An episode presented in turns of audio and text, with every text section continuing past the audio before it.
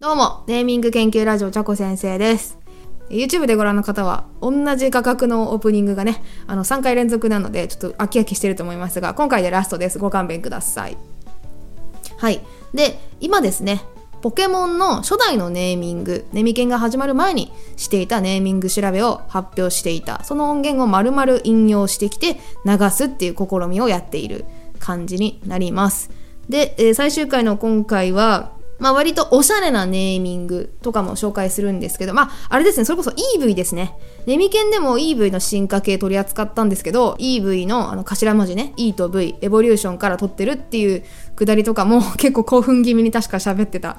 はずなので、はい、その辺もお楽しみいただけたりするのと、あの、わりかし、その由来、本当みたいな言説、インターネットに転がってる嘘か本当かっていう言説について、えー突っ込みまくって切れ散らかすっていう芸をやってるので、まあ皆さんも本当かって思いながらね、聞いていただけると楽しいかなと思います。はい。それでは、初代ポケモンのネーミング、調べてみた、その3ですね。行ってみましょう。どうぞ今日紹介するポケモンの由来は、めちゃくちゃかっこいいやつ。と、マジで意味不明なやつ。この振り幅でかすぎる二大巨頭でお送りしていきます。今回はですね、まず最初に、文字列グループ。これを紹介していきます。文字列グループが個人的にはめちゃくちゃかっこいいと思うネーミングとして、おしゃれ。めちゃくちゃおしゃれです。あ、そんなの言われなきゃ意識しないわっていうやつが、えー来てますね。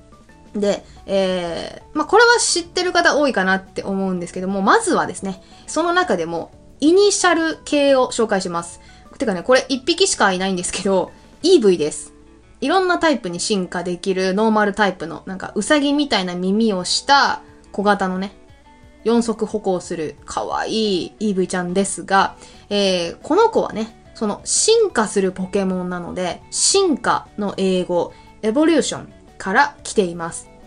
これ、初めて知った時、かなり興奮したのを覚えていますね。だから、それまでの、ほとんどの由来が、そのなんか、まだつぼみとか、怒りざるとか、あの日本語のそのまんまの由来だったので、EV はこんなかっこいいのっていうので、えー感動しましたね。まあだから、文字列グループっていうのは、要はその、名前のスペリングとか、そういうのに関わる由来なんですね。で、えー他にもかっこいいやつで、えーアナグラム系があります。つまり、今ある名前をこうどうにかして入れ替えたりすると、元の名前の由来が出てくる。そういうタイプのポケモンになります。めっちゃ少ないんですけど、えー、蜂みたいなポケモンのスピアーというポケモンがいます。このスピアーはですね、両手がなんか槍みたいになってるんですよ。英語で槍のことをスピアーと言いますから、なんだこれもそのまんまかよって思うかもしれないんですが、ミツバチの学名アピス。カタカナでアピスって直した時の、えー日本語のアナグラムっていうことですね。スピアー。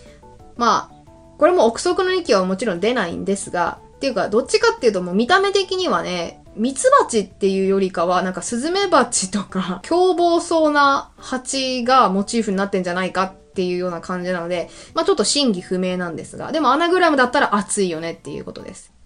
で、えっ、と、もう一個紹介するやつ。こいつはもう完全にアナグラムっていうやつです。次に紹介するのが、アーボとアーボックです。まず、アーボ。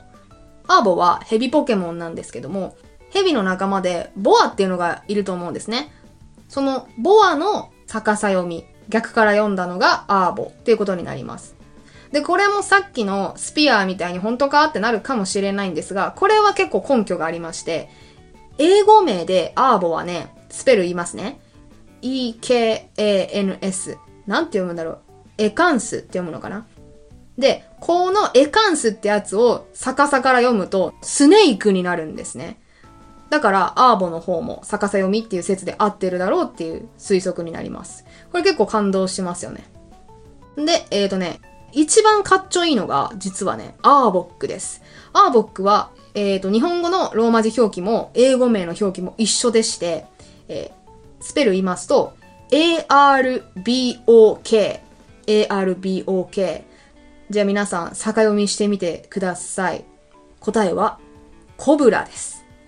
かっこよすぎませんか？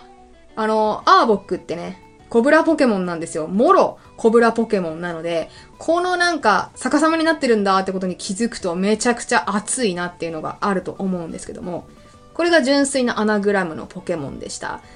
で、えっ、ー、と、複合型になってくると、まず日本語のアナグラムで言いますね。えー、ビリリラマの進化系、マルマインです。マルマイン。こちら、カタカナでマルマイン。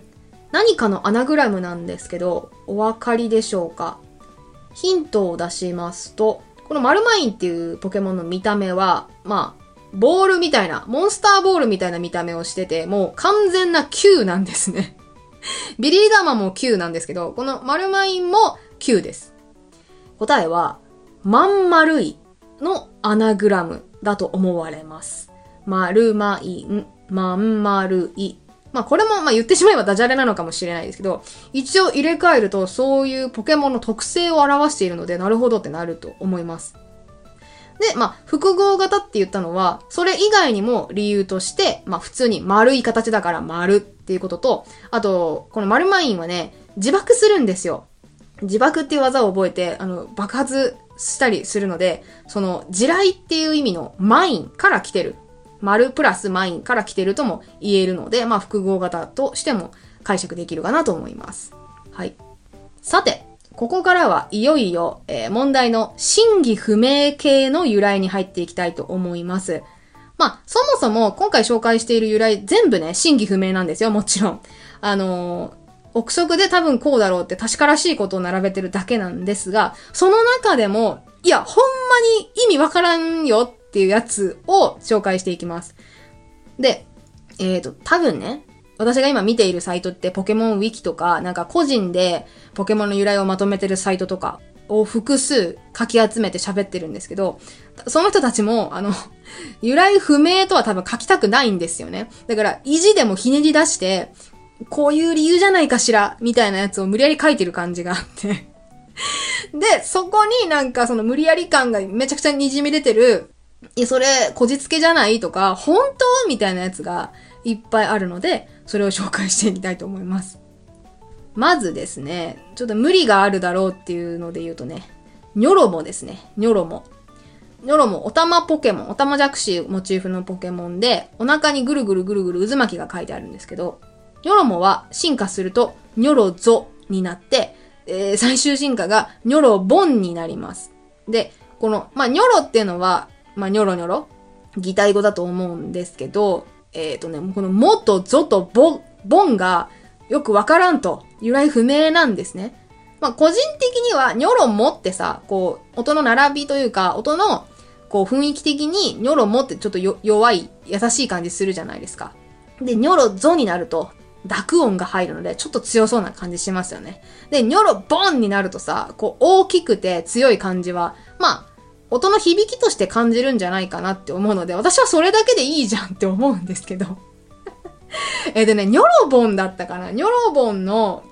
ポケモンウィキかなの説明がね、面白くてね、えっ、ー、とね、ニョロボン。ちょっと読み上げますね。えー、ニョロボン、由来。ニョロニョロ。ここまではいいんですが、坊、坊主の坊と書いてあって、かっこ、ボン男子に対する故障って書いてあるんですよ。あの、ボンボンみたいなさ、そういう、あの、ボンね。お坊ちゃまみたいな、そういうボンじゃないかっていう由来として書いてあるんですけど、いや、違うんじゃないですかね。無理やり書かなくていいんじゃないですかねって思うんですけど、もういいんじゃない？その、も、ぞ、ボンっていう、ちょっと音的に強くなってるね、みたいな ニュアンスでよくね？って思うんですけど、これはちょっとね、ニョロプラス某男の子。いや、ちょっとそれはっていうのでありますね。これ納得できないですね。そう、この真偽不明シリーズは、まあ、納得できないなってやつが、えー、寄せ集められております。えー、次も納得できないやつね。お次はですね、アシカポケモンのパウアウです。で、まずこれ、ポケモンウィキの方にはね、パウアウの由来はないんですよ。空欄になっていて、おや、どういうことだって思ってね、調べるとね、ウィキペディアだったかなマジで意味不明な由来だったんですけど、えっ、ー、とね、アメリカの幼児向け絵本の中で、アシカがパウワウと呼ばれていることが由来って書いてあるんですね。いろんなサイトに書いてあるんですよ、これは。で、めっちゃ調べてみたんですけど、一向にそういうのはね、出てこない。なんか俗語的な意味でも使われている様子も観測できなかったので、これは最初に誰が言い出したんだで、てか、もしくはなんかのインタビューとかで本当に開発者とか制作人が言ってたんだったら全然いいんですけど、だったらね、ソースを欲しい。もうね、この真偽不明系の、あのー、最終的にたどり着くのはね、ソースがあるなら頼むから教えてくれっていうやつなんですよ。別に、それが元ネタならいいんですよ。その、そういうのが元ネタなんですよってゲームフリークが言ってましたっていう、えっ、ー、と、何月何日の雑誌にこういう風にインタビューで答えてましたっていうソースが欲しいんだな ないんだな、それが。もうそれが本当に惜しいわけ。だから、その情報がね、もしある方いらっしゃいましたら、ぜひ、何月号の、えー、何々っていう雑誌とか、えー、こういう書籍に載っていましたっていうのをね、ぜひ教えてください。お待ちしております。えー、っとね、最後ね、真偽不明系で、もう一個だけ言って終わりにしたいと思います。こちらがですね、ニャースで、ニャース。ニャースですよ。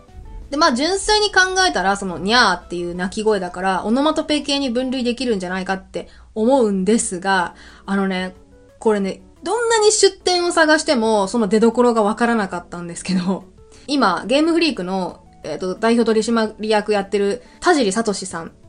ポケモンの父というかね、ポケモンを生み出した人なんですが、この田尻聡の飼い猫の名前がニャースだったんだよっていう出典不明の由来があるんですよ。で、これさ、別に事実ならどうでもいいわけ。もうこの疑問は解決するんですけど、どこを見ても出典がないからもうね、イライラする。でそれがあたかもこう、ソース不明だけど、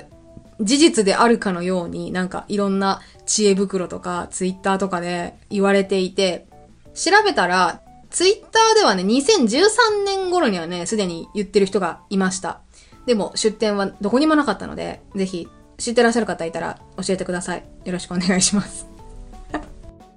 というわけで、えー、3本にもまたがってしまいましたが、ポケモン初代の名前の由来、発表していくシリーズ、これにて終焉でございます。お疲れ様でした。まあ、今回ね、やってみて良かったこととしては、今後、他の世代の名前の分析する際に、あ、これはそのまんま系ですねとか、これ真偽不明ですねとか、あの、分類分けができるので、めちゃくちゃ、なんて言うんだろう。全体像を捉えやすい。多分ね、いろいろ特徴があると思うんですよね、世代によって。だから、初代はダジャレっぽいのが多いけど、第5世代になるとちょっと文字列っぽいのが増えてくるよねとか、偏ってくると思うので、その辺のなんか全体的な傾向を捉えられたらな、それをまとめられたら面白いかなと思っております。はい、というわけで本日は以上になります。お付き合いいただきましてありがとうございました。ではまた次回お会いしましょう。さようならバイバーイ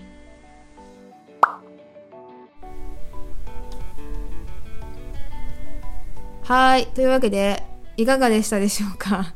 前回の冒頭でもお話ししたんですけど、今なんでポケモン初代のネーミングなのか、そしてなぜ過去の音源まで引っ張り出してるのかっていう話なんですけど、今ですね、この過去音源を引っ張り出している間に、私は今、あるある、えっと、ゲームの作品のキャラクターを一生懸命分析、収集分析している最中でございます。その時間稼ぎとして過去の音源をね、引っ張り出してきて、ほぼノー編集でお送りするっていう手法をとっております。まあ、あのね、今、ちょっと何とは言いませんけど、えー、今年の1月でしたっけあれ？下旬ぐらいだっけ？なんかね、任天堂が怒ってるゲーム作品ありますよね、今。めっちゃ話題の。私もちろんやってないですよ。あの、パソコンないので。いや、でもなんかちょっとね、今回分類したあの、そのままネーミングとかオノマトペ系とか、まあいろいろあったんですけど、あれに、あの作品のネーミングを当てはめられるかってのを検証しております。その、えー、研究発表を次回やりたいと思いますので、皆さん、どうかお楽しみにしておいてください。はい。楽しみっていう方は、引き続き YouTube のチャンネル登録とか、えー、通知マーク入れて待ってほしいです。で、コメントとかね。あと、TwitterX のハッシュタグ、ねみけん、カタカナでねみ、ひらがなでけん、ねみけんとつけてポストいただけると大変嬉しいです。巡回させていただきます。はい。では、次回お楽しみにお待ちください。今回もありがとうございました。では、また次回。バイバーイ。